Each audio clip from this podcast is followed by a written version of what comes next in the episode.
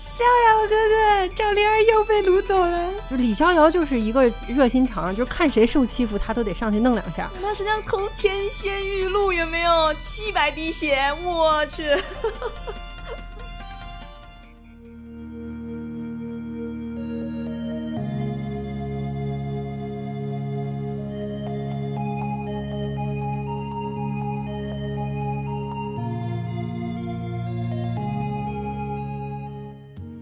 Hello，大家好，欢迎大家来到火象三傻妙妙屋，我是白羊座的米卡萨，我是狮子座的 Robin，我是射手座的萌仔。大家好，今天呢，我们这一期的主题啊，一开始我们叫做《仙剑宇宙》。我不知道大家了不了解《仙剑奇侠传》这部作品，或者说是从哪里开始了解的这部作品。但是，嗯，火象三傻呢，基本上都是从真正的就是《仙剑》，嗯，这个一代的游戏开始的。嗯，其实我想做这期节目时间蛮长的了，我我经常有这个欲望，就是告诉别人《仙剑》的故事到底是什么样的，不要被电视剧蒙蔽了你的双眼。是这样的。然后我我我也给我也给很多朋友徒手讲过，就是整个《仙剑一》的故事。然后，所以我们对，所以我们这一次就很想把，呃，《仙剑奇侠传》的故事，呃，复盘给大家听。然后呃，反正我本人是在上小学，呃三四年级的时候吧，跟着我表哥开始一起玩电脑游戏的时候接触的《仙剑》。嗯，萌仔和罗宾呢？我要先拆一下你这个徒手奖，因为真的很了不起。别人的科普都是直接转发一些别人总结好的一些视频啊，或者是帖子啊，然后说你看，快看这个你就懂了。但是三哥真的是徒手一条一条的打信息，整个把手故 就整把整个故事手打出来的那种，那了不起了不起，嗯是我见到的唯一一个会这么做的人。当时是为了讲给乔嘛，就是他是真的不太了解这个故事原本什么样的，因为我觉得。《仙剑》《仙剑一》的电视剧其实蛮成功的，对吧？就是推了一批演员，就是胡歌啊、杨幂、刘诗诗，哎，有刘亦菲，呃，刘亦菲、刘亦菲、唐嫣，对，然后也开启了对霍建华，然后也开启了那个仙侠电视剧的一个天啊，白豆腐，哎，白豆腐是《仙剑三》吧？哦，sorry，我没看仙剑，那就没有唐嫣。OK，对不起，没问题，没问题，没问题。对，对，总之就是《仙剑》这个电视剧，其实就是捧红了很多人，然后其实口碑也蛮好的。比起现在这些胡编乱造的那个仙侠剧，其实《仙剑一》和《仙剑三》的电视剧的质量在当年还算 OK。但是说实话来讲，就是作为一个原著粉，从原著粉的角度，因为《仙剑》的原著就是游戏嘛，它不是小说，也不是漫画，就是游戏。所以从原著粉的角度来讲，就是简单来说就是魔改。没错，我现在印象特别深刻。当时《仙剑》电视剧出来的时候，整个游戏圈都在骂，所有玩过《仙剑》的人都在骂，这把我们的神作改成了什么垃圾玩意儿？没想到这样一部剧 现在居然封神了，全部在骂。对，但虽然说都在骂，但是依然一集不落的全都看完了。就当时的心情真的太复杂了啊！我真的是，我这这这个我要插两嘴，就是当时看《仙剑》的时候，他不是说要拍那个真人版电视剧嘛？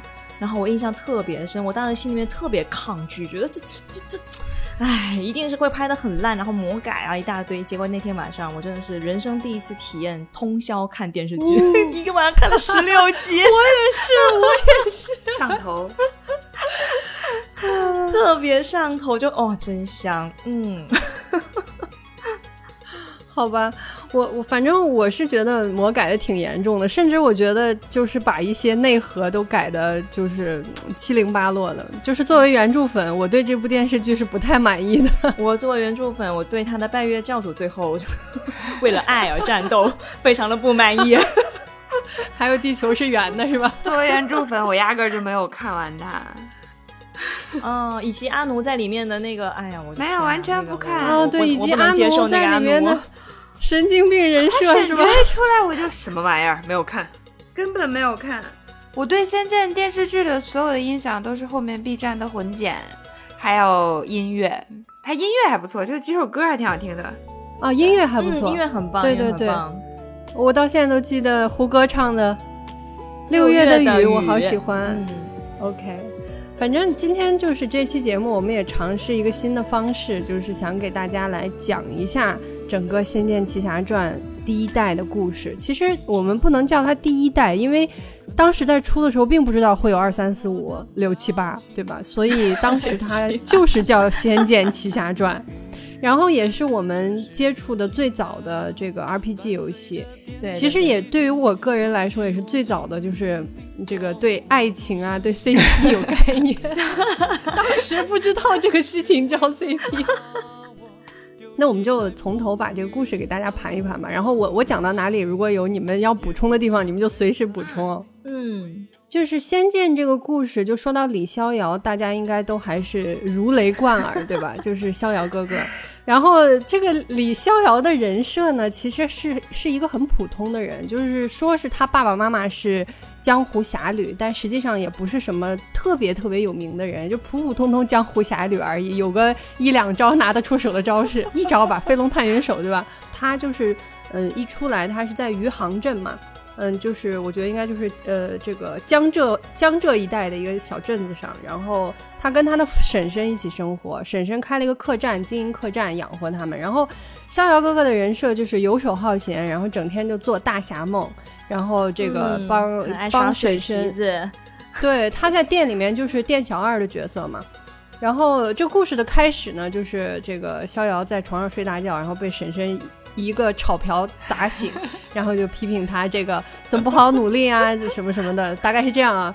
然后这个故事开始以后，就是你在这个小小镇子、小乡村吧，应该说就是感觉还挺这个其乐融融的感觉。然后很快就是婶婶让他去出门买东西还是干什么，他就在他们的这个客栈门口遇到了一个呃讨酒喝的一个酒鬼。然后他就偷了这个给客人的桂花酒给这个酒鬼喝，就是这个酒鬼是第一个包袱，未来是他的 未来是他的师傅大人，对，然后我们未来的男神，对对对，我们共同的未来的男神吗？九剑仙，酒剑仙，对，这个时候他还不知道他是酒剑仙嘛，然后就呃给这个给这个酒剑仙啊不对，给这个酒鬼偷了一个桂花酒给他喝。对然后这这个游戏一上来，这个逍遥是从自己的房间里起来的嘛，然后就就这第一幕就牢牢的，就是刻画在了我们的心里，然后然后铸成了我们就是以后不管玩什么 RPG 游戏，不管在哪个屋里醒来，先在这个屋里摸一遍。真的，就大宇做的这种剑侠游戏，我记得应该后面天天之痕就是轩辕剑系列不也是这样吗？就所有的房间内部，你就狂摁空格，狂摁空格，对着所有走一步摁个空格，走一步摁个空格，你就会意外的发现，对，就一会儿一会儿摸来一个鞋，一会儿摸出一个皮帽子，一会儿哇塞 五十文钱，可开心了，还能从还能从那个就别的房间的那个床上摸到什么梅花标，天，哪位大侠留下来所有的柜子、桶、篓子，全部都给摸一遍。对，全都能摸到空格。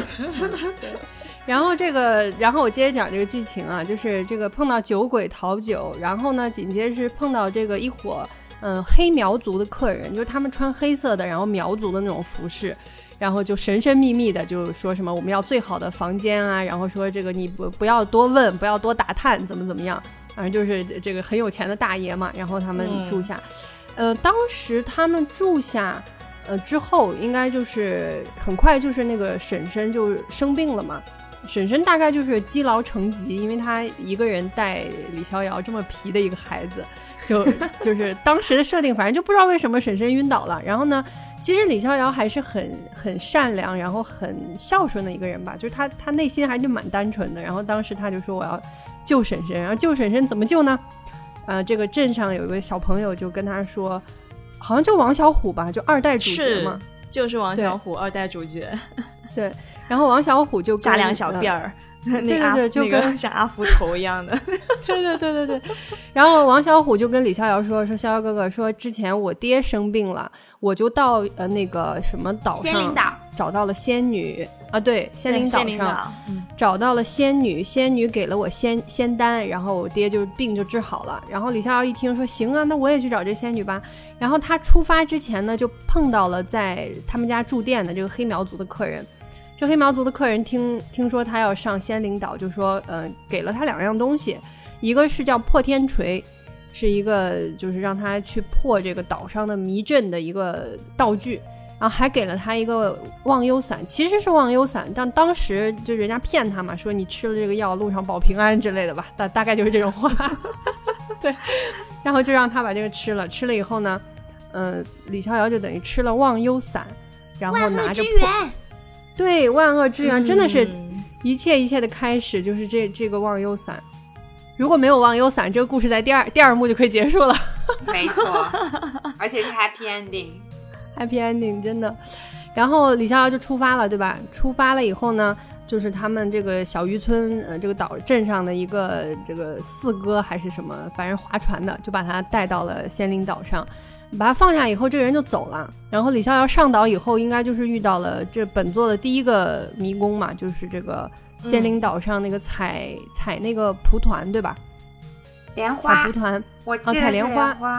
哦，对对对，莲花，然后好像荷叶吧，荷叶和莲花是不是？反正就是能，你踩到某个莲花上，它会移动，把你移到什么地方那种。嗯，对对对，那时候看到这个觉得好厉害啊！哇塞，还有这样的机制，电梯。我对这个地方印象特别深刻，因为我刚刚一开始接触《仙剑》的时候是在呃以前的电脑房里，就是当时甚至连网吧还没有，电脑刚兴起，所以就有的人就开一些电脑房，放很多电脑，安一些游戏给给人来玩。然后那个时候还在上小学，就去电脑房里，当时他安了这个《仙剑奇侠传》。但因为这种电脑房就是谁都可以玩嘛，这台电脑可能你只能玩一会儿，下一个人就过来，所以存的那个进度都是乱七八糟的。即便你玩了一段，然后你存的进度，下次来你的进度也就没有了。所以当时每次去就是随便选一个进度，然后就去玩。啊，我第一次接触这个游戏的时候，我前一个玩的人他可能就是在这个地方卡关，他把所有的进度全覆盖了，全是这个 这个迷宫，我就一直在里面绕，一直在里面绕，然后。花了我所有的零花钱，在那儿待了好像一个小时还是两个小时，然后就一直在这个迷宫里绕，就没有绕出去，所以给我留下了深刻的记忆。好惨啊！我也有过相似的经历，就我最早玩的时候是玩九五版嘛，但是那个时候可能是玩是盗版还是怎样，就是玩了一段之后，那个存存储的那个功能就出现了 bug，它存不上了。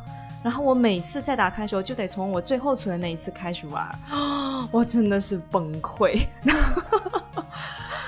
真的。然后后来是因为出了九八版才开始玩，才开始好好玩。我一开始玩的时候，我都不知道记录，我根本就不明白有存档这回事儿。嗯，所以，所以那个莲花岛上就是我们经历的人生中的第一个迷宫，对。然后，呃，经历完这个莲莲花，是这个莲花岛，是莲花池吧？大概是。然后这个把这个莲花池，对，把这个迷宫走完以后，就到了仙灵岛上。仙灵岛就是一个很漂亮的一个地方，然后有这个种了很多桃树，然后有很多的池塘，风景优美，反正是。然后这个时候，李逍遥呢，没走两步，没走两步就发现了有一个少女在洗澡。然后他的衣服搭在那个 旁边的石头上，对我天，这一幕真的是打开了我新世界的大门，又打开了另一扇那个叫什么禁忌之门。年幼的我就是还能这样，这是免费能玩的吗？对，然后然后李逍遥很快就反应过来，这个应该就是岛上的仙女嘛。然后他当时这应该也是就年年幼年少无知吧。李逍遥的人设好像是十十七岁吧，还十八岁，然后赵灵儿是十六岁嘛，嗯，然后李逍遥就是他他为了我我我现在想想我真不知道他图了啥，他把人家的衣服偷了，然后挂在树枝上，然后 然后就很猥琐蹲在这个岸边，跟那个这个洗澡的少女说。说你是不是在找这个呀？就我现在想想，就是请问少年，你到底是在干什么？调戏美少女中的登徒浪子。对，然后呢，然后赵灵儿就一声尖叫，然后就转过去就说：“你记不记得当时那边那个尖叫是有音效的？对，很真的是很细很尖的那个有一个音效，我当时印象太深了。真的是一声尖叫，对。然后，然后呢，赵灵儿就说：“你你你把衣服放在那儿。”哎，好像这个时候李逍遥说没说说我是来求药的哈。然后呢，反正赵灵儿就说：“对，反正赵灵儿说说不管干什么吧，你先把衣服给我放下，然后你你转过去，嗯，退后什么十丈还是二十丈，反正让他走远一点。然后赵灵儿就穿衣服，等赵灵儿穿好衣服，李逍遥站起来的时候。”嗯，他就他就再没有看到这个少女了，就说：“哎，人呢？人呢？说什么仙女姐姐你在哪里？”然后这个时候李逍遥就 对，呃，然后这个时候赵灵儿就使出了本作第一个法术，就是雷咒。雷咒，仙女姐姐代表月亮惩罚你。对，然后赵灵儿出来的时候，她的发型就是水冰月发型嘛，就是双马尾，对吧？然后有那个叫什么，就是头上两个小丸子那样。然后就头发飞起来，其实说是水冰月，其实她整个配色更像春丽呢。嗯，对对对对对，是的，是的，蓝衣服嘛。然后他就飞起来，使了这个雷咒，就把李逍遥给劈倒了。然后李逍遥呢，他是第一次见到法术，我觉得应该是就是法术类的攻击，他应该是第一次见到，所以他非常惊慌，然后就跪地求饶。嗯，然后好像是这个交谈之中吧。李逍遥就说了：“说我是为婶婶求药来的，我不是有意要戏弄你啊，大概是这样。嗯，然后就说我是婶婶带大的，婶婶病了，我一定要救她，怎么怎么样。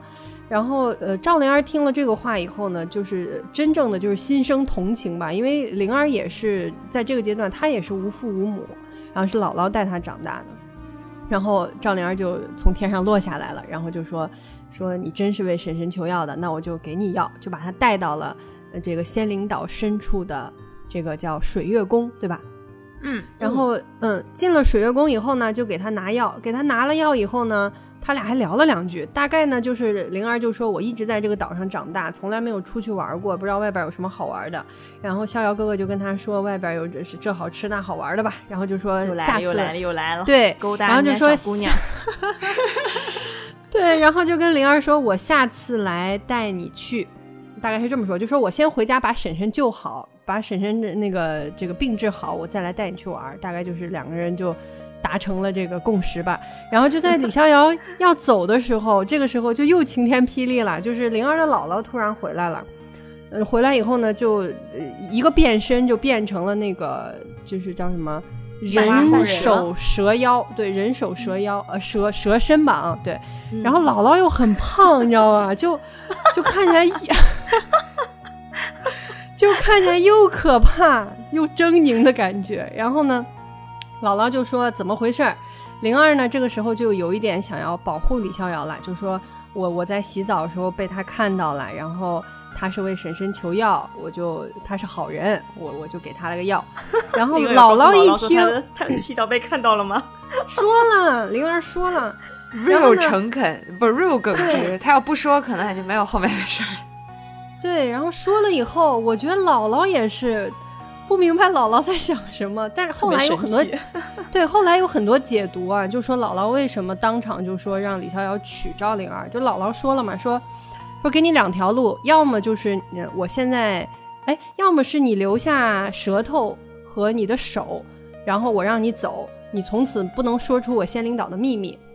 然后要么是干嘛来着？要么是你留在原地跟灵儿成婚，你娶她。然后李逍遥就慌了，说还有没有第三条路？姥姥说我现在杀了你也行啊。对，然后李逍遥呢，毕竟是少年嘛，他就很快就害怕了，他就选说那我我娶我娶，他就说我娶灵儿。结果就当晚就洞房花烛夜了，就。就当时我也对这个展开有一点迷惑，对，然后这个阶段就出现了那个灵儿的那个很有名的那首诗嘛，萌仔你来背一下。天啊，我写我后来查了一下，我发现我都写错了。没有没有，你只是少写了两句，但是没有你写那两句是没有写错的。天哪，我我查一下赵灵儿诗。没关系，没关系。总之就是当天晚上，其实灵儿就是，我觉得他就是没事没事，我给大家念一下，我给大家念一下。又不开心，嗯，没关系，我开着呢。我觉得这个还是很重要的。那个时候，因为玩到这一段之后，大家就特别喜欢赵灵儿嘛。然后我跟我同桌那个时候还互相背这个诗，互相考对方，你知道吧？就这首诗 给大家念一下。我天，都已经到这种程度了吗？是既不回头何必不忘？既然无缘何须誓言？今日种种似水无痕，今夕何夕？明夕君已陌路。君已陌路。哦，是明夕何夕？天哪！对，然后现在想一想，就觉得赵灵儿当时就是新婚之夜背这个诗，其实挺丧的，不明白为什么，但是感觉仿佛就预示了未来所有的事情。对，有一首占卜诗。我觉得当晚其实李逍遥应该内心还是挺嗨的，然后，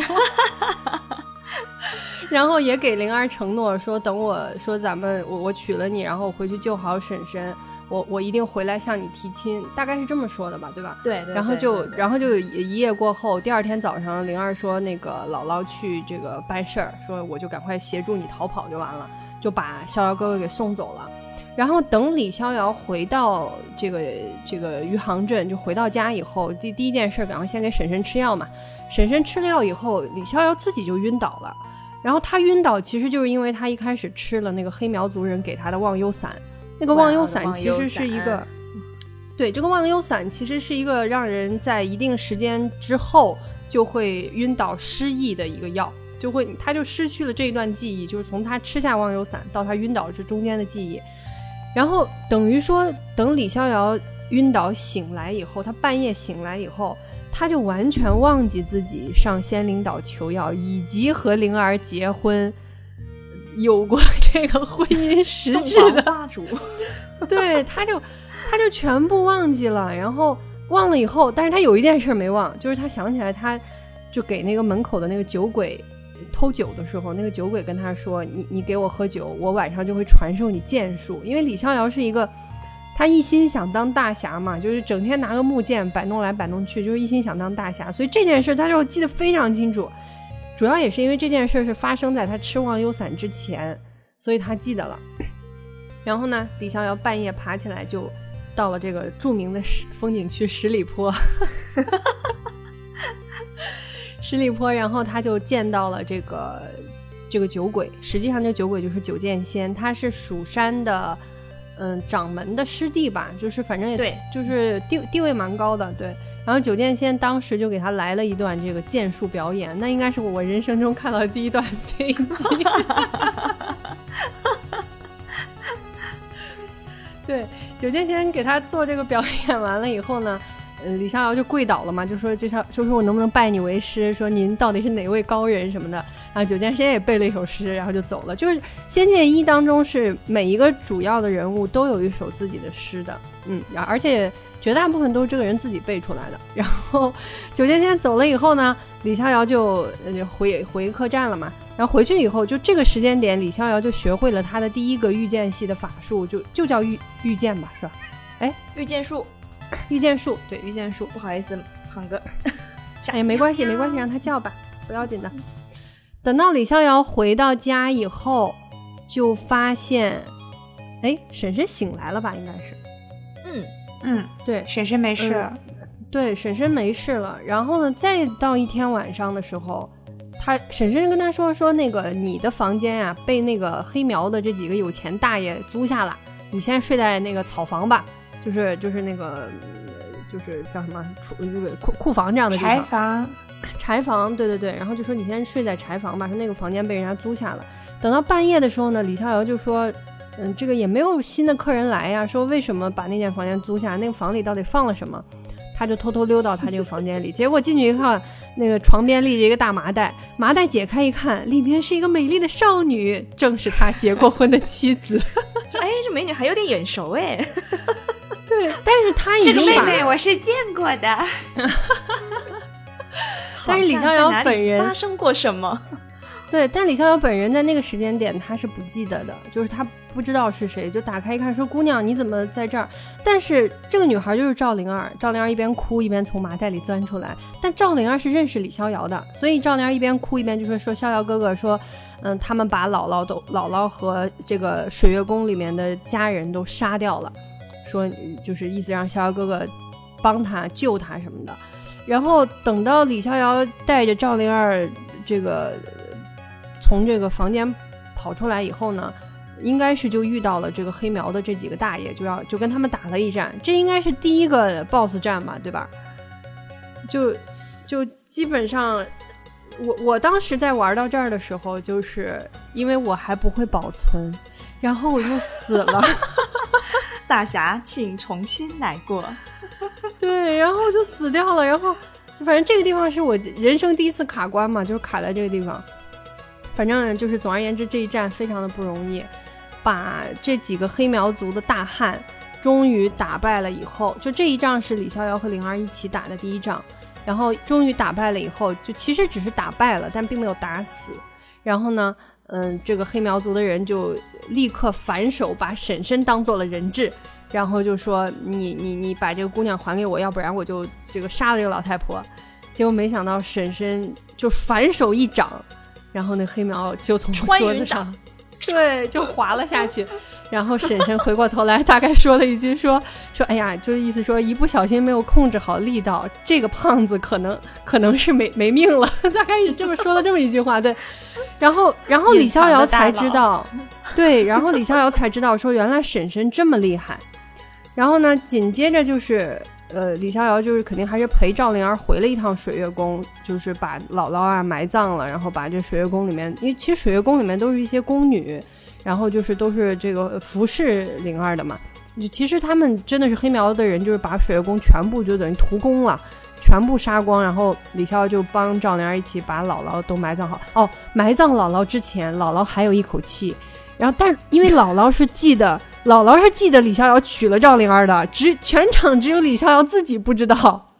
所以呢，姥姥非常郑重的把灵儿托付给了李逍遥，说你要带她去找妈妈吧。那个时候就说了找妈妈的事儿了，然后呢就说你要保保护好灵儿，对，大概就是这样。然后呃，这个李逍遥就没办法带着赵灵儿又回这个宇航镇，又回到自己的客栈。回到客栈以后呢，嗯，晚上睡觉的时候，灵儿本来被安置在客房嘛，然后晚上睡觉时灵儿就在外面哭，李逍遥就跑出来说说，哎，说姑娘你怎么在这里哭啊？然后灵儿就说逍遥哥哥我要和你睡，大概是说这么一句话。震惊，对，对，然后李逍遥真的就是震惊，就是说这样不合适吧？啊，虽然我也很想，但这样是不是不大合适？对，但是从赵灵儿视角来看，他就觉得是逍遥哥哥是不是嫌弃他了？因为他不知道李逍遥是因为失忆了不记得自己。但是小时候玩这段剧情的时候，我们是搞不清楚这当中的这个错位的，就就是反正也很挠头，也不太明白为什么。然后总之呢，无情。然后总之呢，就是在这个时间点上，然后婶婶就起来了。婶婶就说：“说灵儿，说小姑娘，说你你不要哭，到婶婶房间来，有什么委屈跟婶婶说。”然后这一夜过后，灵儿就老完原原本本的告诉了婶婶说：“其实我跟李逍遥已经结婚啦，我们俩也睡了一晚上啦。然后我家里怎么怎么样。”这一段剧情在游戏当中是没有。演出来的，但是很明显就是他一定，他们一定是做了这这一番交流，因为第二天早上呢，婶婶看李逍遥的时候就变成了说：“你这个小子还挺有本事的，做了什么你还不清楚吗？” 对，大概就是这样。然后呢，然后并且婶婶就跟李逍遥说：“你有责任也有义务，一定要带灵儿去苗疆找妈妈。”就是。就说你你你你就带着灵儿走吧。然后李逍遥这个时候就很嗨啊，因为他从小的梦想就是能够离开家当大侠，能够学剑术，对吧？然后能离开这个地方，对，能离开这个地方，这这是他一直以来的梦想。然后他就很开心。他我觉得李逍遥当时就是，嗯，还管什么找妈妈什么的，我只要能出去这个地方，找谁都行。对。然后他就带着赵灵儿走，然后出发之前呢，婶婶就给了他一个嗯包裹，这包裹里面就说这是你父母留下来的东西，就一把铁剑，然后有一些钱，然后有一个飞龙探云手的这个秘籍，还有啥？没啥了吧？大概就这几样东西。对对，然后李逍遥就带着这东西出发了。这个他们离开了这个小渔村以后，第一站到了苏州。然后在苏州城的门口呢，就遇到了一个大小姐在教训她的家仆。这大小姐就是这个《仙剑》的第二大女主，就是林月如。嗯，耶，终于登场终于到此处要有掌声。终于到我们的月如登场了。然后这个呃，就是李逍遥跟赵灵儿就打抱不平嘛，就跟这个林月如又大打出手。打完了以后呢，林月如输了，李逍遥呢又把林月如绑在了树上。你说他真是闲的没事干。他就说：“你这个大小姐太刁蛮了。”我们然后就是说，你也体会一下这个吓人的这个艰辛，然后就把他绑在树上。嗯，然后绑在树上以后呢，李逍遥跟赵灵儿就进城。进城时候，林月如就在这边喊救命，喊了两次救命以后，他们回来把林月如放了下来。是真的有流氓来非礼林月如，然后林月如人家又是大家闺秀，不是大家闺秀，大家小姐吧？然后就林月如也很委屈。然后林月如放下来以后呢，林月如就很很气嘛，然后林月如就抽出剑来就给了李逍遥一刀，李逍遥就没有躲，就挨了这一刀。因为其实他内心蛮愧疚的，就是害人家姑娘受到了轻轻薄哈。然后，然后林月如扔下刀。不不不，这里 这里要提醒一下三哥，这边是有个关键点的。虽然李逍遥当时没有躲开，但其实他他他一边嘴上说的是啊，因为我我我的错把你绑在树上，导致你被轻薄了，然后所以姑娘赐我一剑也是应该的。但其实他内心 OS 是，他娘的谁躲得开快了，老子根本躲不开。对对对，是这样的，是这样的。然后林月如就是真的伤了人，有点害怕，扔下剑就跑了。然后这时候呢，灵儿就为了救李逍遥，这不能刚出门这靠山就死了吧？灵，然后灵儿为了救逍遥哥哥，就这个使用了这个回魂的这个招数，就还魂咒啊，还魂咒。对，其实赵灵儿就是她的这个能力当时还达不到，所以她使用完这招之后，她自己也晕晕过去了。等到他俩醒来以后呢，捡起了地上林月如掉下的剑，还是一把好剑。然后呢，他们就进了。进了苏州城，进了苏州城以后呢，大概就是，呃，到了这个客栈里面，就偶遇了刘进元。刘进元也是一个比较重要的配角吧，前期比较重要的配角。啊，刘进元是个书生，然后被人家欺负。林月如的表哥吧，对吧？表哥，表哥，对。然后刘进元还喜欢林月如。刘进元来苏州也是来 看这个比武招亲的，大概是。然后呃救了刘晋元以后，这个就不打不相不是不打不相识，就李逍遥就是一个热心肠，就看谁受欺负他都得上去弄两下。然后他就把刘晋元救下以后，然后第二天呢，就这个苏州城里就很热闹嘛，就有这个比武招亲，李逍遥就去围观，他们也就凑热闹。围观就发现台上就是林月如，林月如呢就是嗯就是。打飞了好几个这个上来挑战的人以后，就看见了李逍遥站在台下，然后林月如就很气的就说：“说昨天在门口就是这个害我的人就是你，然后就说你上来我要跟你打。”然后李逍遥就他他其实这段挺甜蜜的，月如当时就说：“哎呦，呆瓜小贼，又想把我绑在树上吊起来吗？哼，上来打架，学贼像。”然后李逍遥就又干了一件没脑子的事儿，请问你进来时候不知道这是比武招亲吗？然后他就上去，对，他就上去跟人家打了，打了以后他又赢了。我去，野蛮丫头，打就打，然后他就上去跟人打了一顿。你说你你想干什么？不是当时战斗的时候，还是他和灵儿两个人一起，还是他跟月如单挑来着？单挑，单挑，单挑，是单挑。了不起，是单挑，二打一就有点过分了。对，不是因为我记得这战打的很很辛苦的，就对，很辛苦的，没有人给我加血，就一直嗑药，然后林月如攻击又特别高，然后就很生气。他加入我的队伍之后，他的他对敌人造成的伤害根本没有他当时打我的时候的伤害高。我觉得 这个姑娘你怎么回事？是的，是的，是这样的，对。然后他就他就把这个这么艰难，还把月如给赢了。赢了以后呢，月如的爹还很开心，说：“哎呀，终于有人打过我女儿了。”小伙子看着也这个仪仪表，也不是说仪表堂堂吧。主要呢是月如他爸看出来李李逍遥用了御剑术，月如他爸就认为李逍遥应该是蜀山的弟子，就是正经人。所以呢，他爸也很开心，说：“行了，今天这比赛有结果了，就就就这就是我未来姑爷了。”结果呢，林月如就很害羞的跑掉了。然后就就请他们这个一行人到了这个林月如的府上，到了府上以后呢，林月如他爸就开始张罗给他俩算生辰八字，说什么这个算命的也是为了多拿钱，就说哎呀这两个人很般配啊，未来肯定是这个子孙 子孙满堂，如何等情。然后李逍遥就说说不行，说我呢这次出来是要陪灵儿去苗疆找妈妈的，我不能在这儿就结婚了，我肯定当不了这姑爷。嗯，然后这个。这场戏的时候，林月如不在，林月如在外边赏月呢。然后李逍遥就出来，人家林林家的大宅子就特别大，就很豪华。然后他就碰见了林月如在那赏月，林月如就是第一次穿女装吧，就穿裙子，很漂亮。子 女装，什么回事？他是男装大佬吗？天哪！对，然后这个时候就已经很明显，就林月如一定是已经就是不能说一见钟情吧，就是她挺中意李逍遥的。他因为她问李逍遥说：“逍遥哥哥，你看我穿这个裙子好不好看？”大概就说了这样的话啊。然后这个时候李逍遥还是很坚定的说：“不行，我得陪灵儿去找妈妈。”就在此刻，就有一个村不是村民，就有一个这个他们家 他们家的侍女就过来说说说这个西厢房有妖怪，就是大家赶快去看看。然后李逍遥就一紧张说灵儿住在西厢房，然后他们就赶快去到这个房间，然后就发现有个披头散发的一个蛇妖，上面是人，下面是蛇，还挺很大只。然后李逍遥的第一反应是说蛇妖，你把灵儿抓到哪儿去了？因为灵儿住这个房间嘛。然后这蛇妖就沉默不语。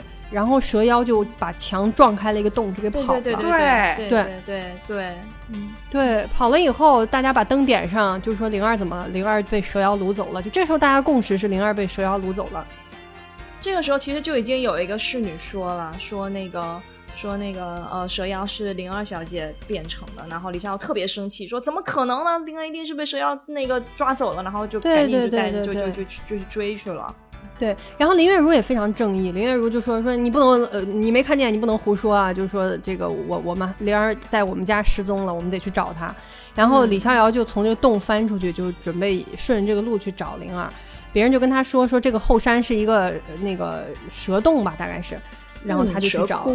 对，然后出来的时候呢，呃，月如就说：“这个灵儿妹子是在我们家走失的，我有义务陪你一起去找她。”他们俩就一起出发了，这林林月如就等于也就是就跟李逍遥就跑了呗，然后俩人就到了这个，就到了这个 对，然后他们俩就到了那个隐龙窟，隐龙窟就走完一个迷宫以后，打了一个蛇妖男，是真的蛇妖，然后他老婆是狐妖女啊，然后把把这两个怪打死以后，发现这个里面虽然囚禁了很多这个漂亮小姑娘，但是并没有灵儿，然后他们从这个洞里出来以后呢，就到了白河村吧。白河村是一个闹僵尸的村子，这个地方就找到灵儿了。灵儿是昏迷以后被一个医生给救了，啊，找到灵儿了。我小的时候就是后来玩完游戏之后，然后因为我是先玩的那个 DOS 版，然后后来玩了它重置版，玩重置版再玩这段剧情的时候，因为我心里很清楚，这其实这整件事情跟这个蛇妖没啥关系，总觉得这兄弟运气实在是不太好。是的，不光他人在洞中坐，锅从天上来。对，突然就跳出来一个李逍遥，然后就把他 KO 了。对，而且李逍遥当时就很上头，就是一一门心思就认定肯定是你这个蛇妖把灵儿抓走了，所以就对对对，其实是冤枉了人家的，就跟人家半毛钱关系没有。不光冤枉了人家，把人家两口子杀了，然后人家的孩子。就是就跑掉了嘛，孩子是个小狐狸，孩子是二代的女主呢，就苏苏妹嘛，孩子是二代的女主，对，此为后话不表。对，然后灵儿被这个医生救了以后呢，那个灵儿就让医生帮她隐瞒，说自己已经怀有身孕这件事儿。就这个时候玩玩家已经知道了，就是我们已经知道了，说灵儿怀孕了，但是李逍遥和林月如不知道，嗯，然后就帮她去找药材啊什么的。呃，就是这一段就就就略过哈，把灵儿总之是救好了以后呢，就说这个村民救了我嘛，然后说我们也帮村民去打僵尸，然后就进入了大家的 童年阴影，童年阴影，对，进入了童年阴影，然后就是这个著名的将军冢加上雪池的两个两个迷宫连在一起，完全就是打完一个 boss 掉到一个新的迷宫里。然后怪都非常恶心，非常可怕。哇，那血池他下一他们一下去的时候，不红彤彤的一整片嘛？然后对，还说有一股恶臭。我的天呐，那个血池我真的是这辈子都不想再去第二次。嗯，然后这一段结束之后呢，就是等于是大家把这个呃这个僵尸的事情就给了结了，这也算是行侠仗义的一部分嘛，对吧？然后回到这个村里以后呢。这个医生的女儿又被呃这个石长老掳走了。石长老是 这个黑苗族的一个长老，就是一开始在那个客栈里边那个黑苗族的那些士兵嘛的，这个石长老是他们的上司。然后石长老把这个韩医生的女儿韩梦慈掳走了，然后留的话呢，就是让大家拿赵灵儿来换这个人。然后赵灵儿就觉得说这一家人都有恩于我，我们得去把人家救出来。然后呢，就上了鬼阴山。上了鬼阴山以后，石长老见到赵灵儿就说：“呃，石长老应该先是就很猛的放了几招，就是把三个人都打趴下了，就是他们根本打不过。然后应该是李逍遥和林月如已经晕倒了。这个时候，石长老跟赵灵儿说：‘你是黑苗族的公主，你的父亲已经要死了，我们得把你这个带回去。’然后灵儿当时没有办法，说：‘行，我可以跟你走，但是我的条件是你不能伤害李逍遥、林月如以及那个韩韩韩医生的女儿。’然后这个石长老就说：“行，那就这样吧。”然后他们就把灵儿带走了。然后就这个时候开始，就我作为玩家已经深刻的感受到什么叫聚少离多，就是好不容易带上灵儿，然后灵儿不见了；好不容易找到灵儿，灵儿又不见了。嗯，对对，大概就是这样，大概就是这样。然后，嗯，这一段过去以后，下一个城市到的是扬州，经历了一些支线情节，就是什么女飞贼呀。这个呃呃吃飞醋呀什么的，这这个时候已经很明显的那个林月如已经喜欢李逍遥了，因为李逍遥就是趁那个李大哥睡着的时候啊，不是林月如趁李大哥睡着的时候给他披 给他披衣服的时候，嗯，偷偷的说了一句，说李大哥就是我在你心里到底是什么呢？因为他们一路上一直在担心灵儿嘛，就是李逍遥就等于又踏上了这个寻找灵儿的旅途。然后中这这中间就有一段，他们帮官府什么抓飞贼啊，什么打什么金蝉鬼母啊。离开扬州以后，嗯，他们在这个山间的客栈上面就碰到了，又一次碰到了石长老，嗯，和和这个白苗族的一个相当于石长老这个角色的一个女长老吧，就是盖罗娇。这个阶段是什么呢？这个盖罗娇在。假扮这个开旅店，然后在山上就是开了一个呃不是旅店饭饭馆吧，然后就给李逍遥和林月如下了药，他俩吃了药昏倒了以后呢，嗯，盖罗娇就跟这个路过的石长老打了一架，他们都想抢赵灵儿。盖罗娇代表的是白苗族的势力，他们认为灵儿应该是白苗族的这个仙女，然后石长老认为这是我黑苗族的公主，所以他们就打了一架，打了一架。嗯，谁放了个大招？石长老放了个大招吧，反正就把当场人都基本都杀的差不多了，可能活下来的就是石长老和盖洛娇。然后这个时候呢，有一个人在中间捡了便宜，就是蜀山当时的掌门独孤剑圣，他就来把赵灵儿给劫走了。他当时以为赵灵儿杀了全场的人，觉得赵灵儿是蛇妖，就把灵儿又给掳走了。所以，所以等于就是。李逍遥和林月如在那个酒馆里面，就是正昏迷的时候，他们听到了灵儿的声音，但等他们醒来的时候，就又跟灵儿失之交臂了，继续找灵儿，然后离开了。没有办法，赵灵儿是提眼，就一定要减少赵灵儿和李逍遥接触的机会，不然这个秘密泄露了，这故事没法编了。对，整个这个过程当中，李逍遥都不知道灵儿是他的妻子嘛。这一段结束之后，就紧紧接着到了京城。到京城以后，就是刘晋元和彩衣这一段嘛，对吧？就是到了京城以后，是李是林月如的姑姑姑姑姑姑姑妈，好像还是反正就就大概就这意思吧。对，是当时的尚书尚书的夫人嘛，他们住在尚书府里面。然后到了这个尚书府以后，姑姑也给了很多零花钱，然后出来就京城真的好繁华，有青楼，还有澡堂。而且商店卖的药都比较高级，有天山雪莲呢。对对对，然后这一段呢，就是呃，这个刘进元和彩衣的故事应该是比较出彩的。嗯，刘进元当时的是当时的故事是说，刘进元已经病的，就是不不太好了，就感感觉要死了。然后这个时候来了一个非常漂亮的妹子，叫彩衣，然后彩衣就每天给他熬药，照顾他，然后就把他治的差不多了。然后呢？刘金元的妈妈就觉得挺好的，你俩就结婚吧，然后就安排他俩结婚了，安排他俩准备结婚了，好像是啊，已经结了，已经结了，已经是嫂子了，对，已经结了啊，已经是嫂子了，已经是嫂子了，对。然后这个阶段呢，林月如的爹就找来了，就是林月如的爸爸就找到这里来了，就说林月如你怎么跟着李逍遥这么一个 这个小子就跑出来了？对，然后也不回家，而且这个这个叫什么爸爸就。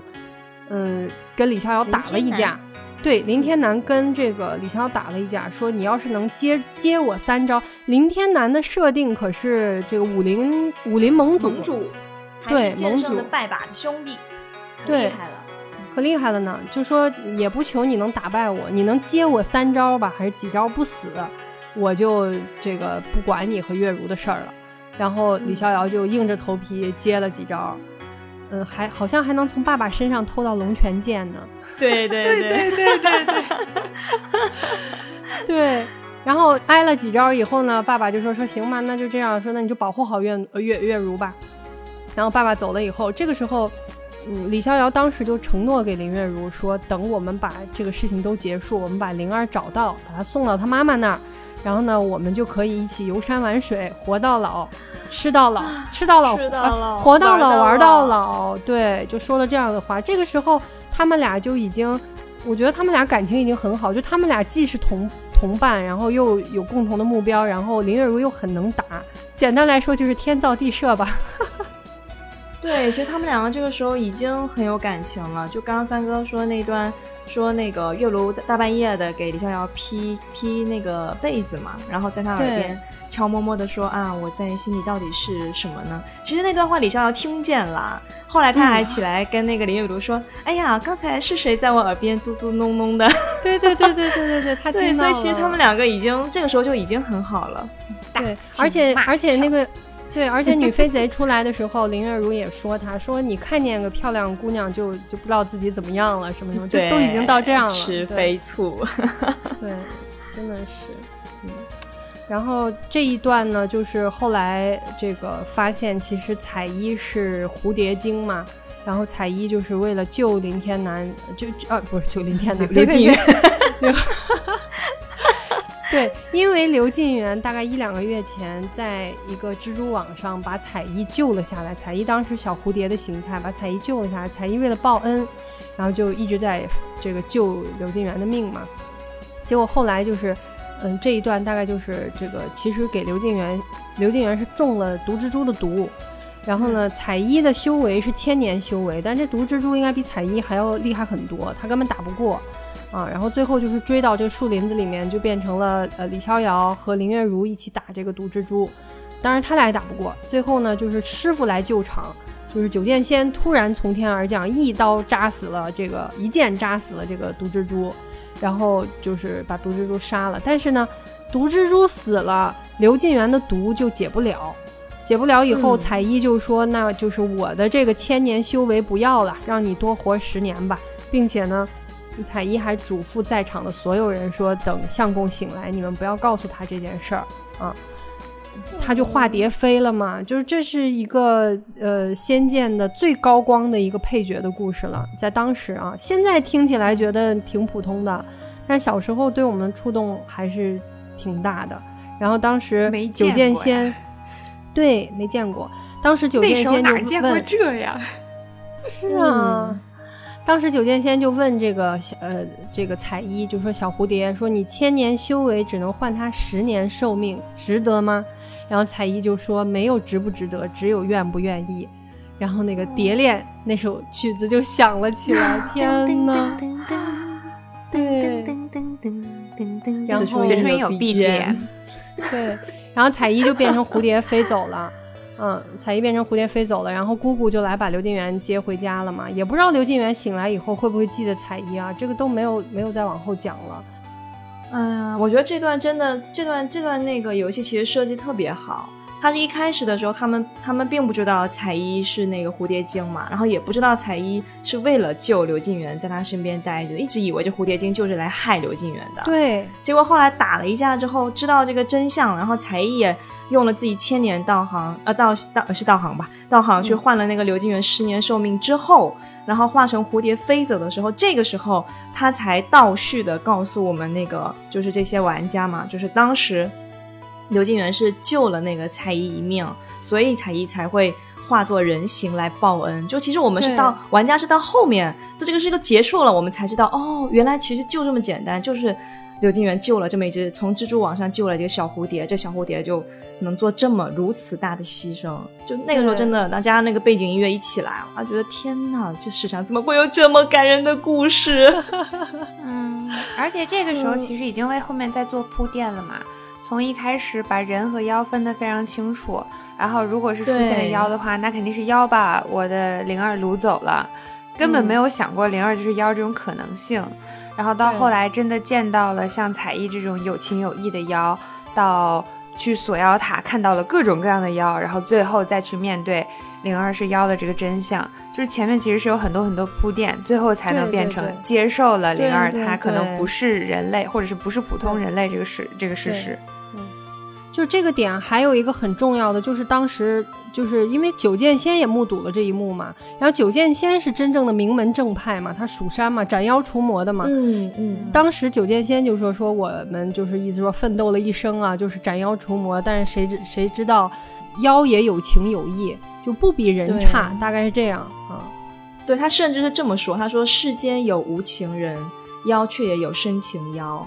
他说：“妖怪都杀光了，也无法度化人心，所以他一下就困惑了。就九剑仙这个人，他居然困惑了，然后说不行，我要回去再修炼几年。”对对对对。然后这个时间点，这个时间点，李逍遥就问九剑仙说：“当时在那个半山腰把灵儿掳走的这个独孤剑圣，应该就是蜀山的长老。说你能不能带我去蜀山？说我的这个我们找的这个人可能是被他带走了。”然后，嗯嗯，九剑仙说：“行。”然后九剑仙呢就熟练的驾驭起了他的大葫芦，老司机，然后就带着带着李逍遥和那个林月如，就是坐着这个葫芦飞到了蜀山。到了蜀山以后呢，果然这个独孤剑圣就是掳走灵儿的人。然后独孤剑圣是跟呃九剑仙介绍说李逍遥是我新收的徒弟。然后李逍遥说，嗯，我还就是说我还没有拜入这个你门下嘛。然后独孤剑圣是说。你既然做我蜀山的弟子，你就不要跟这些妖怪扯不清，就是你不要管赵灵儿了。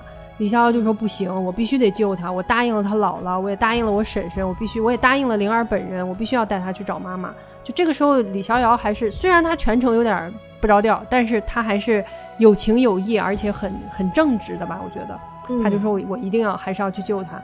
这个时候产生的一个一个争执就是，嗯。那个就说，如果你拜入蜀山门下，你就不能进锁妖塔，因为蜀山弟子是有规矩的。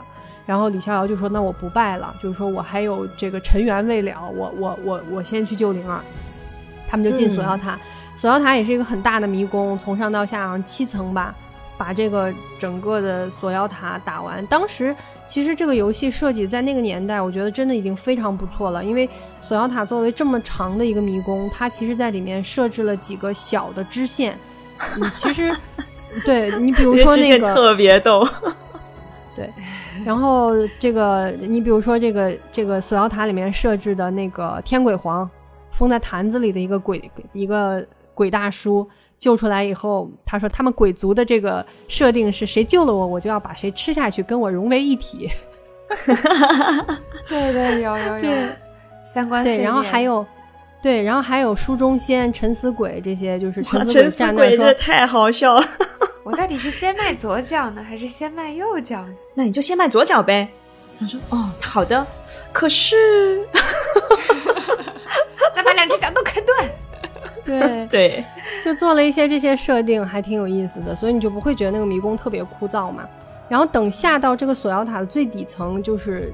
我心目中对我的震撼最大的一幕，就是下去以后发现，呃就地上也是血池，然后中间呢，这个台子上就有七把这个非常大的，像柱子一样，像大楼一样的那个剑，就插在这个血池里，是七颗盘龙柱，然后其中一个柱子上绑着的就很高很高，绑着的就是赤身裸体的赵灵儿，就它上面是人，下面是蛇，然后看起来很惨，就像流着血，因为他头发又红色的，就看着真的很惨，啊，灵儿就被。挂在那上面，然后李逍遥就冲上去，赶快把灵儿救了下来。把灵儿救下来的这一刻，这个时候我觉得游戏进度应该已经至少到了三分之二以上吧。然后到这个时候，李逍遥才恢复前面的记忆，对，就是他想起来说，这个时候就就放了一段回忆嘛，就是他回忆起了这个跟灵儿认识啊，然后成亲啊什么。后边所有事儿，他才想起来，然后他跟灵儿说：“说灵儿，是我对不起你，就我一定，嗯，将来会保护你，不会让你再吃苦什么的。”说了些这些话，然后林月如呢也在旁边说：“就说太好了，找到灵儿了，说我们三个以后从此不分离吧，说了这么对一个对对对，天说了一个巨大的 flag。马上就要倒下了。对对，然后说完这个以后，就是他们破破塔，把这个的七颗龙柱破坏了，然后准备从这个塔里出去。龙柱破坏了以后，这个塔是从内部给解体了，然后这个塔在塌的时候，就有一块大石板就从天上掉了下来。然后这一幕呢，就是嗯，林月如是这个跪在这个这个地面上，然后去伸手去救泡在血池里的李逍遥和赵灵儿，然后这个大石板就砸了下来。但那一幕还不知道就是谁谁死谁亡啊，谁谁生谁死。然后紧接着就到了最扎心的环节，就是等到李逍遥醒来的时候，不知道在哪儿醒来的时候，他应该是在梦里，就是这个当当时游戏画面就是一片漆黑，李逍遥就梦见了林月如穿着第一次穿的那个紫色的裙子，就在他家里边穿那紫色的裙子，然后就跟李逍遥说说逍遥哥哥，我娘亲想见见你，因为其实大家知是知道林月如的母亲是死了的，然后他就说了这么一句话，然后李逍遥说、嗯说月如，我现在好累，改天吧，就是下次吧。他就拒绝了月如，然后月如就说说逍遥哥哥，那我就先走了。然后这个影身影就消失了。然后等到李逍遥醒来，紧接着就是他醒来，醒来以后就一个老婆婆在旁边把他给救了。这个是白苗族的圣姑。李逍遥就起来说灵儿和月如呢，然后就跑到隔壁房间，就是说就看见灵儿了。这个时候呢，圣姑就告诉李逍遥说，其实赵灵儿不是妖，她是女娲的后代，并且她已经怀有身孕。然后李逍遥就说。李逍遥就很吃惊，这个时候他虽然已经想起来说灵儿是他的妻子，但是也没有想到自己喜当爹。对，然后李逍遥也很很吃惊嘛。圣姑就说他这个生孩子，你要给他找两味很罕见的这个药吧，就凤凰蛋和麒麟角都是嗯这个比较少的这种少见的这种配方。对，就说要拿这两样东西。然后李逍遥当时的第一反应就是说没问题，不管有多难我都能拿到，我有月如呢。对，扎心了。然后，然后真的就扎心了。然后那个圣姑就跟他说，说另一位女子呢，说救回来的时候就已经嗯没气儿了，没气儿了救不了了，救不了了。然后当时真的就是那个房间很小，一边床上躺的是赵灵儿昏迷，然后还怀着孕，另一张床上就是一张白布。然后李逍遥就走过去，就不相信这是林月如，他就真的把这个白布掀开了，然后就看到就是月如已经死了。然后就李逍遥也很崩溃，但是崩溃哭又有什么用呢？还还不是得去，就是、嗯还是得救灵儿嘛。然后就没有办法，老婆李孩子要逍遥就去，对，然后李逍遥就去找这两，啊我觉得这段真的是太难受了，那个时候，因为他太突然了。对就是因为前面你看他他们两个，他们那个好不容易把灵儿也救下来了，然后三个人都特别开心，李逍遥恢复记忆了，然后还还说啊，我们以后从此再也不分开了，然后就一个大石头砸下来，结果醒过来的时候就已经天人两隔，我就那个时候真的是震惊，就是这这游戏怎么能这样？就是有一种因为很长你一段时间都玩我吗是都是林月如一直在，大家两个人一起在找赵灵儿，但是月如一直在，你就会觉得她一直在。结果灵儿好不容易找到了，月如没了。对，对就刚刚觉得就是月如说那句话，说我们三个以后永远不分开，觉得太好了。就我可以就是大家在一起了，然后就就月如就没了。当时真的接受不了，就是觉得主角怎么会死呢？嗯，当时就是这种感觉，对。我觉得那个时候就是肆意的玩那个弄我们的感情。对，就那个时候那啊个心理过程，就是先是震惊，就是太突然，然后无法接受，然后过一会儿发现这个是事实的时候，就开始就陷入了那种很难受，然后很很燥的那种那种感情里面，就觉得对对对怎么怎么会死掉呢？不行，一定会有复活的方法的。所以我我那个时候，我我到现在都觉得就是，嗯，就知道月如没了以后，紧接着那个就是找那个凤凰蛋的那个迷宫，就那神树林上上下下那个。那个迷宫真的是我最不喜欢的一个迷宫，我觉得是因为我走那个迷宫的时候，整个人都很烦躁，就是月如没了，我怎么一个人在这儿打呢？嗯，一个人战斗真的很烦，没有办法互相喂药。哎，对，一个人战斗真的是太可怕了。嗯，然后说主线嘛，然后好不容易找到凤凰蛋了以后呢，凤凰蛋被一个从天而降的小姑娘抢走了，然后李逍遥赶快跳到树下以后，就是可能摔的有点晕倒了，然后这个时候呢，这个小姑娘又把他给救了，这个就是第三个女主，就是阿奴。白苗族真正的这个族长的女儿啊。然后呢，阿奴就把李逍遥救了，救活以后，李逍遥一醒来，他就觉得仿佛这个人好像是赵灵儿，他一把把人家给抱住了。然后这个时候，阿奴就毫不犹豫的给了他一耳光。对，然后这个时候阿奴就跟李逍遥说：“说你想要凤凰蛋可以，你要帮我找水灵珠。”然后就说为什么要找水灵珠呢？是因为说白苗族和黑苗族一直在打仗。为什么打仗呢？因为一直不下雨，大家就一直在抢资源嘛。然后阿奴是很有责任感那种孩子，他觉得我们只要找到水灵珠，然后能求雨，啊，用这个他们白苗族是一直供奉这个女娲女娲的。其实黑苗族也是供奉这个女女女娲的，但是在大陆的其他的一些地方，就是大家已经不太信这个女娲，要不然那个这个剑圣也不会觉得赵灵儿是妖嘛，就是因为他已经他们已经不太讲这讲这个了。但是苗族这边还是很信女娲的。然后阿奴就说我要找水灵珠，然后用女娲娘娘留下的这个咒语，我们只要求了雨，大家就会和和平了。然后李逍遥就开始帮阿奴，就又又做了一系列的支线吧。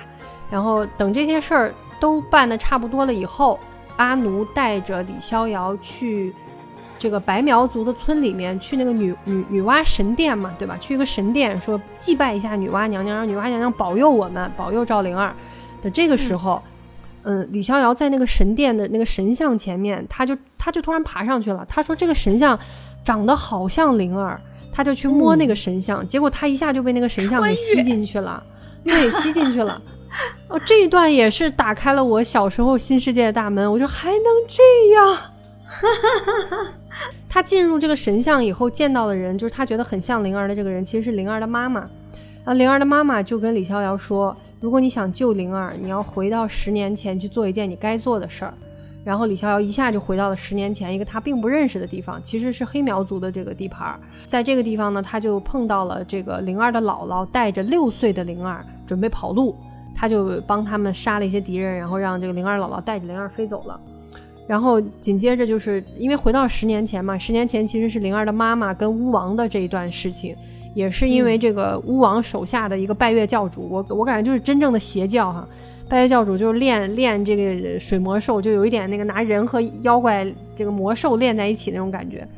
然后呃，这这一段大概是讲灵儿的妈妈为了跟。为了就是解救人民吧，她选择跟这个水魔兽同归于尽，然后让灵儿的姥姥带着灵儿就是跑掉了嘛，大概是这么一段故事。然后等到李逍遥把这个丈母娘的这个任务完成了以后呢，他还是没能回到他的时间线，然后他就被一个凤凰带着飞到了他的小时候的这个故乡，就是就我们一开始故事开始的时候余杭镇，就等于回到了十年前的余杭镇。然后李逍遥呢，见到了小时候的自己，不对，他先见到了小时候的赵灵儿，先见到小时候的赵灵儿。呃，这个送姥姥和灵儿去仙灵岛的时候，呃，当时还有就是灵儿的师傅吧，大概是李逍遥就问这个人说：“前辈，说你听说过这个回魂仙咒吗？说如果人中了回魂仙术，怎么样才能回去呢？”然后这个人就跟他说：“当你完成自己的心愿，你就可以回去。”然后这个时候，李逍遥回去又见到小时候的自己，才发现小时候自己一直在玩的一个他爸妈留下来的玻璃弹珠，其实就是他们一直在找的水灵珠。然后李逍遥就说，就问小逍遥说：“你能不能把这个水灵珠给我？”然后小李逍遥就说：“你给我钱，我也不能给你。说我要是说我我想要一把剑。”然后李逍遥最后就去买了一把木剑。跟这个六岁的自己把水灵珠换到手了，拿到水灵珠以后，李逍遥就回到了现在的时间线。然后他回来以后，就是其实已经过了好几个月了。然后阿奴就一直每天在这里求神拜佛，就是就是说求这个让逍遥哥哥平安回来。这个时候，我觉得阿奴就也很喜欢李逍遥了。李逍遥一出现，阿奴抱着他就哭。然后，但是就他们还是回去先这个。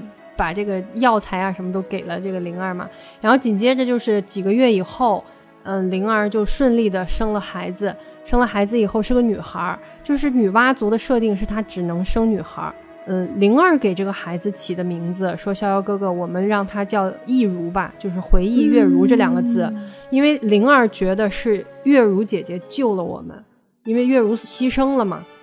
所以他就起了名字叫李亦如，然后从这个时间点开始，嗯，就是赵灵儿后来也去这个女娲寺见了自己母亲的这个灵魂，然后妈妈给了她圣灵披风、青蛇杖，就是这些非常厉害的器。对，给了他一些很厉害的装备，搞到了高级装备，外观也变了。然后从这个时间点开始，对灵儿的外观就变了。但是对于年幼的我来说，这个阶段就是我觉得最变化最大的，其实是灵儿的表情。就灵儿一开始是一个少女嘛，就是她会笑啊，但是有时候也会不高兴。但从这个时间点开始，就灵儿的表情就整个就是她很，你觉得她很忧忧伤吧？然后但是又不是很明显的不高兴，但是就完全变了一个人，就是母性的光辉，庄重，对，庄重那种感觉，然后散发了一股成熟女性的气息。对对对。然后他们就逐渐神化。是的，是的，他那个时候身上的神性就已经出来了。对对，这个中间有一个穿插的一点，就是，嗯，圣姑告诉李逍遥说，嗯，虽然月如死了，我救不活他，但是，嗯，就是说我让他活的办法没有，但我让他不死的方法有很多。让李逍遥去找什么三十六颗傀儡虫，对吧？然后，对，中间有这么一个戏，所以这个情节就。给很多就是就是喜欢月如的这个玩家，就是给了一线希望，就是觉得是不是月如还能活啊？但是到这个阶段都都没有揭秘哈。然后就是紧接着就是灵儿，就是水灵珠也有了，这个神圣装神圣装备也有了，就去求雨。然后很快就下了雨，然后这个大家就结这个战争结束了。结束了以后就是进入了最后一个迷宫，就是神庙逃脱。李逍遥当年穿越回去，那个拜月教主还没死，还在作妖。那个拜月教主又折腾出什么地魔兽来，然后就是把大家吸到了一个地底迷宫里去，然后他们又穿越这个迷宫以后，来到了黑苗族的宫殿。这个时候就发现灵儿的爸爸其实已经是一个假的父亲了，就是已经被拜月教主杀死了，是个傀儡嘛。对，然后拜月教主这个时候就召唤出了水魔兽，他们当时也把灵儿伤了，就是大以为灵儿死了，然后就说这个我正好拿李逍遥和阿奴祭我这个水魔兽。然后紧接着就是灵儿又从后面冲上来，灵儿冲上来以后就说：“我的使命就是跟你同归于尽。”他没有说这句话，但是灵儿冲上来以后就进入最后的结局的动画了，就是灵儿飞起来，然后跟那个水魔兽同归于尽，就是化成一片光了。然后最后就是那个天蛇杖从天上，嗯，就是缓缓的落下来，插在了地上，这个游戏就结束了。到这儿结束的时候，基本上就是。我不能接受这个结局。嗯，对，然后，然后《仙剑一》的高级之处就是它的留白做的非常非常好。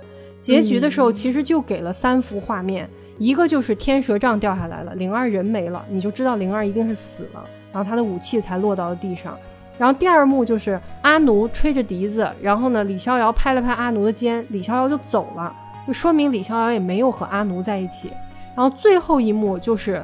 然后下雪了，然后那个路的尽头就是一个紫衣的女子撑着伞抱着孩子，就肯定就一看就是月如啊。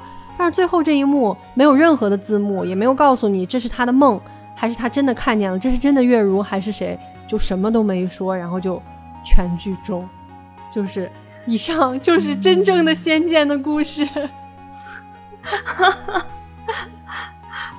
啊，三哥辛苦了，太厉害了，太厉害了！后半段实在太过沉重，让人就听着都觉得很难过呢。对，所以所以后来的影视化也好，还是后续的一些游戏，就是一些衍生的游戏也好，其实做的还是电视剧的结局是也是灵儿和月如都死了，但是。它和游戏本身的那个节奏以及那个核心表达的感情又又不一样了。反正在我心中，就是真正的仙剑的故事就是这样的，就是从一开始就是意气风发少年，终于能出来闯荡，兴高采烈，我要当大侠，然后到最后就真的什么都没没了的一个故事。我讲完了，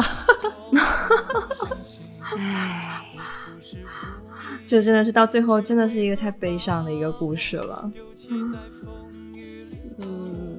但是你真的记得很清楚呢，好多的细节，就是包括这个故事的顺序什么的啊。三哥对《仙剑》是真爱啊，对啊，哎，其实我觉得现在想想，就今天听三哥再重新捋一遍，就觉得小时候玩的时候可能还没有想那么多。但你看，其实李包括李逍遥那个成长的路线，其实他也埋了好几次的那个伏笔。有一开始就是行侠仗义，我就要出去玩，管他找妈妈找谁，反正让我出去就行，对吧？然后后来遇到了那个呃去月如家，然后发生了那个灵儿就出走的这个事情嘛，开始找开始找灵儿，然后这个时候开始慢慢的有一些变化，然后你看一直到他们跟月如一起到那个就读郭剑圣，到那个蜀山派那边去去管剑圣要人的时候，剑圣给他出了那道题，其实就在那做选择嘛，你一。就在蜀山派好好做一个弟子，你你也可以以后去行使你的那个梦想，去行侠仗义什么的。二，你就是你不做蜀山派弟子，你去你去救你的那个那个赵灵儿，他是完全就没有犹豫，他那个时候就已经在他的人生道路上做了一次选择了。然后包括包括后来就是那个呃，再一次就是他去锁妖塔救了赵灵儿。整个回忆全部都复苏的时候，他们三个人哇，很开心，有没有？觉得嗯特别好，特别好。然后这个时候觉得啊，李逍遥哥哥混了这么久，终于熬出头了。结果马上就晴天霹雳，就月如就再见了。然后灵儿知道灵儿的身世，然后也知道灵儿有了自己的孩子，知道自己要当一个父亲了。紧接着不是就去那个，就回到那个那个几十年前，然后去跟小时候的自己。交换了一个呃，用水灵珠跟呃木剑交换了水灵珠嘛。其实现在想想，那个时候其实也是一个暗指，就小时候的梦想递交给他是一个木剑，然后长大的自己递交回来是一个，就是其实是一个意味着那种责任的感觉的这样一个水灵珠，对对对对吧？然后再到后期的时候就更不用讲了，就又又失去了，先是失去了月如，紧接着失去了灵儿，就这样一个孤独的人，对。就即便阿奴也非常可爱，但是那个时候的李逍遥，我觉得就是他的内心已经残破不堪了，他不可能跟那个阿奴在一起的。对，而且他这个名字你不觉得特别讽刺吗？就李逍遥。对 对，真的真的最人世间最大的讽刺。还有，其实那个我今天在看，就去去翻那个知乎啥，因为刚刚三个有提到嘛，就是说。剑呃，仙剑这个游戏做的特别好，就是关于留白，然后最后这个结局留白就不用讲了，绝对是神来之笔。就大家对于月如最后的这一回眸回眸的这一幕，大家心里面都是啊非常印象深刻的。还有，其实关于灵儿也是，灵儿这个人物，她虽然作为女一吧，但是实际上她的戏份并没有很多。因为他们都聚少离多，就一直就是啊，灵儿就被被掳走啦，或者是灵儿为了救他们，然后被迫被掳走啦，然后 被绑起来了，被抓啊，对对对，这一 会儿灵儿又被掳走了。对，但全程你都没有灵儿的视角。但你想想，你你们仔细想想，灵儿在几次被不管是自己出走、被掳走，为了救他们，然后呃甘愿跟那个剑圣或是石长老走的时候，他那段时间心里有多苦。对吧？包括他自己也知道，当时他已经怀了逍遥哥哥的宝宝了，但他也不能说，他也不敢说，他也不想给逍遥哥哥造成什么样的负担。然后他就一个人，你想想他，他一个人被挂在那个锁妖塔，那是什么样的一个心情？对啊，我就觉得其实，包括后面他说那个，刚刚萌仔不提到，就他从人性往神像神性的那个方面去发展的，也是跟逍遥一样，月如死了。然后他也知道自己的身世，知道白苗族跟黑苗族的这么多年的历史战争，然后知道自己的身上的责任。他的这个转变，我觉得啊，小时候其实没有那么明白，就觉得啊，他为什么突然间就不开心了？对，现在想想啊，好的呢。对他真的没法开心了，真的是 真的没有办法开心啊！而且这是为什么？就是。虽然大家有站月如派的，有站灵儿派，但其实并没有人去诋毁对方那一派的那个女主。对，就一般的作品会拉一，就是拉一踩一嘛。但是《仙剑》里面就是真的是这两个角色都刻画的太好了。就很难说，我觉得我小时候喜欢灵儿多一些，我长大好像喜欢月如多一些。我总觉得就是，如果不是因为先遇见了赵灵儿，有了这份责任的话，以李逍遥的性格，我觉得他会更喜欢林月如。就是他们俩才是真正的江湖侠侣，那无拘无束的那那种感觉。嗯嗯嗯嗯。其实从感情的角度，很多分析都写了说，而且我觉得很合理，就是说，其实李逍遥的真爱是林月如。他们是所谓的 soul mate，然后，但是灵儿可能更多的是一种责任，是一个誓言，是一个缘分，就是他必须去背负和守护的东西。但是他如果真的是相处起来更开心的话，那肯定是林月如。对，但是没有办法，我最爱的还是阿奴。对我们一开始在写策划案的时候说，请写下你最喜欢的人物，然后就突然出现阿奴的名字，然后我真的觉得就是在一个两个大女主的戏里面写下了一个女三的名字，了不起，果然是喜欢乌索普的萌仔。不是因为林儿、月如他们就是两个非常非常鲜明的，然后就派系就怎么说呢？我不喜欢三角恋，结束。哦、OK，其实我最一开始喜欢安奴，是因为他有一股超凡脱俗的气息，就是他那种异域风情嘛。对对对对对，你说的太对了。他例会好好看哦，戴着那个方方的那个白色的那个帽子，然后他还会吹笛子，法术还很高强。就，赵灵儿和林月如加入了你的队伍的时候，你战斗的时候就弱鸡。但阿奴加入已经是后期了嘛，所以系统就直接上来就把他的那个应该是各种数值设定的很高，所以他一刚进来的时候，我就我靠，新角色这么屌的吗？他回血，对他能力非常的全面，各种 buff，各种攻击，甚至复活他也会，而且复活之前唯一就除了用药以外，然后有这种复活法术的就是赵灵儿，赵灵儿那个还魂咒就百分之十，就是恢复复活并且回复血量的百分之十。但阿诺可以回百分之三十，兄弟们，百分之三十三倍的赵灵儿，就是加量不加价，对，太强了。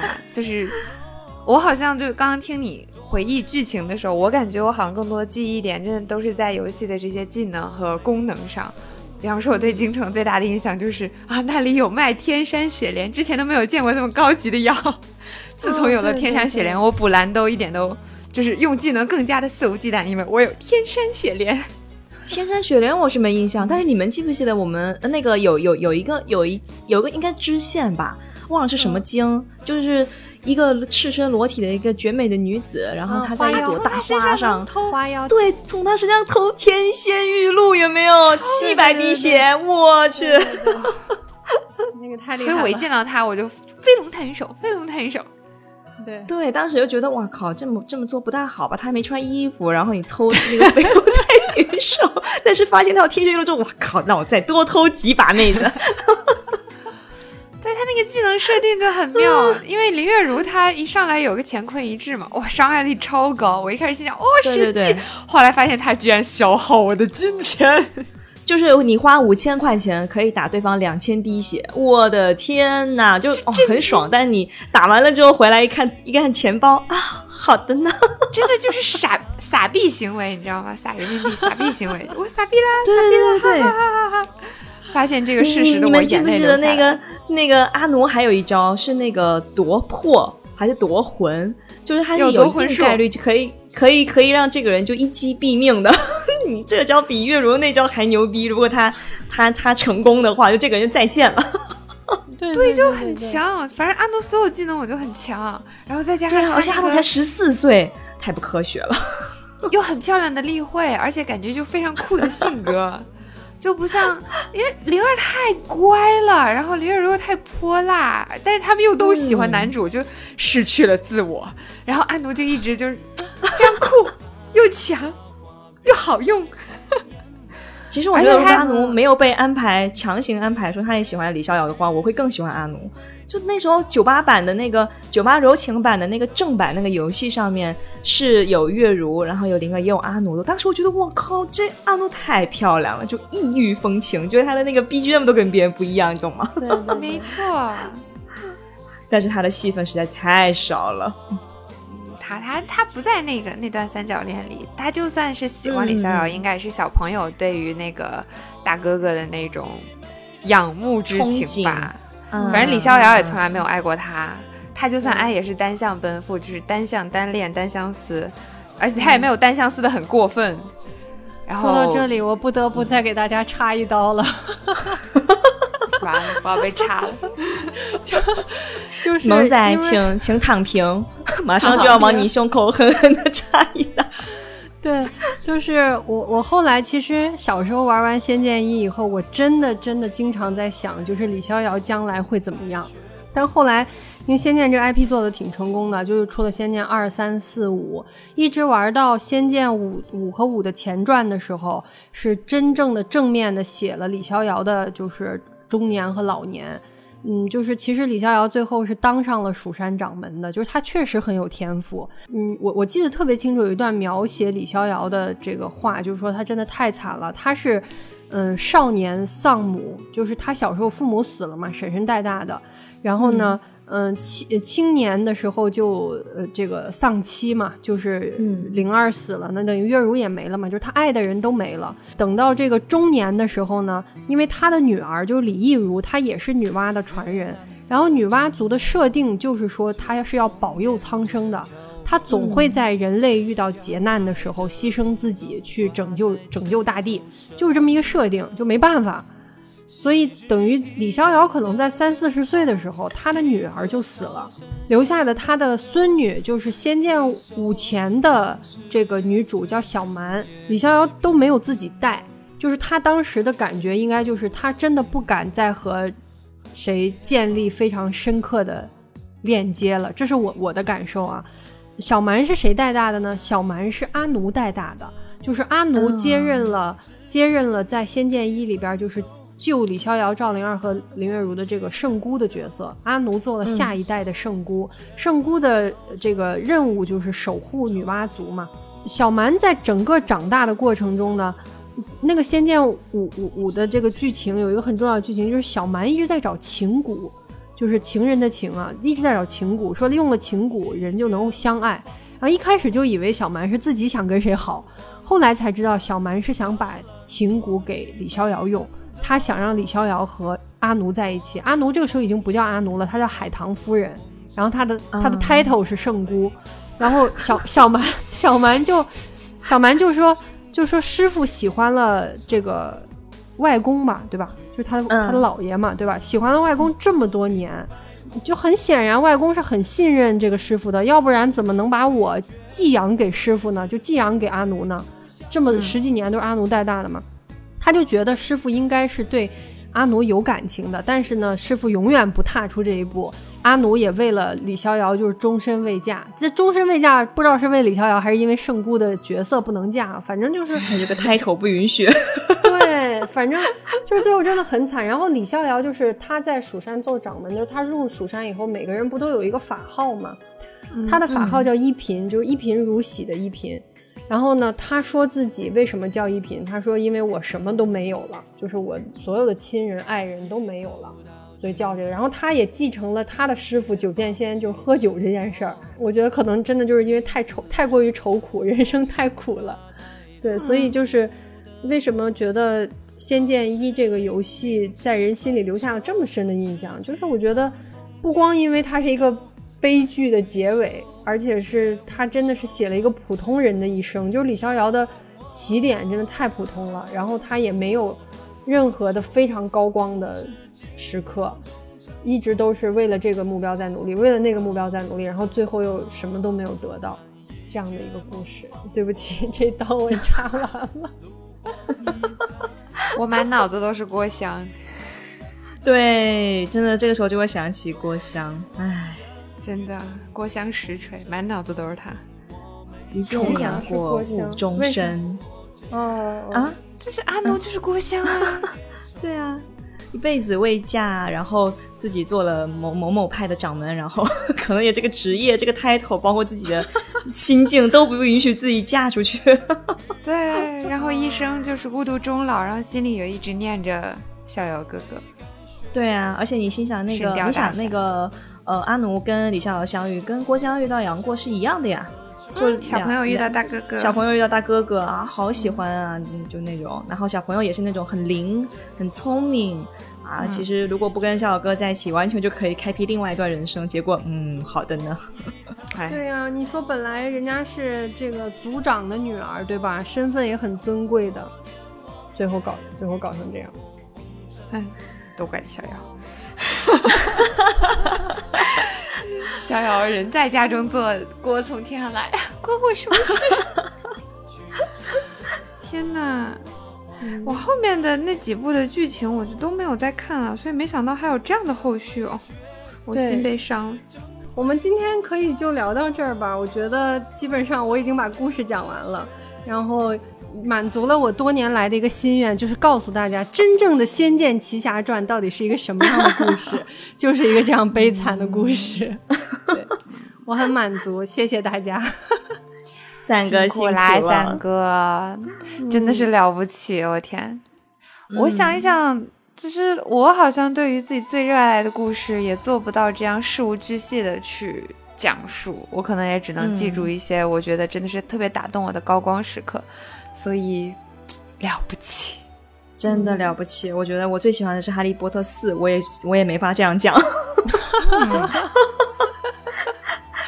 就是小时候那个九五版还是九八柔情版的《仙剑》，就算上 DOS 版，算上九五版九。九七九八柔情版，我觉得我一共玩了通关的次数至少有七八遍，所以我好多东西记得真的太清楚了。今天要不是你们让我开了二倍速讲，我还能讲很多细节呢。那一天，三哥又想起了为什么不把这一期节目分成两期呢？这件事情。那一天，萌仔和罗宾又想起了被仙剑宇宙支配的恐惧。天，那一天萌仔又想到了被留了很多作业的恐惧，这这这，但没有办法，因为仙一，我我对仙一的体验就跟三哥完全不一样，他是打了好多遍，但我就是一直是碎片，我从一开始在游戏机房玩，就根本就是没有玩到剧情，就一直在迷宫里绕，绕弯绕弯，好不容易绕差不多到剧情了，哎，时间到了，下次来时候你进度没了。然后到了真的可以玩的时候，又是和同学一起玩，因为当时我爸妈不让我玩游戏玩电脑，所以就只能是跑到同学的家里，用他的电脑玩他的进度。但他又不是那种会等你的人，他就自己时而玩。然后我能去的时候，我就跟他一起玩。所以我就是等我下次去的时候，他自己偷偷的玩了一段剧情，哎，接不上了，就。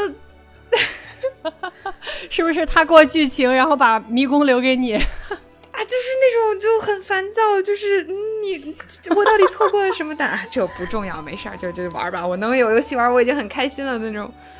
所以实际上到我自己能够流畅的玩的时候，已经是很多年以后了。就到初中还是高中的时候，就是重置版出来，然后画面和音乐有了提升的那个版本。而且还是出来了很久，我好不容易攒了很久的零用钱，等到这个东西卖不出去滞销打折的时候，然后把它买回来。而且当时已经有正版意识了嘛，就是真的是专专门去买了一个正版，然后打算回来收藏，然后顺便再玩一下，重拾一下当时的回忆，重新表达一下我对这个经典作品的敬意。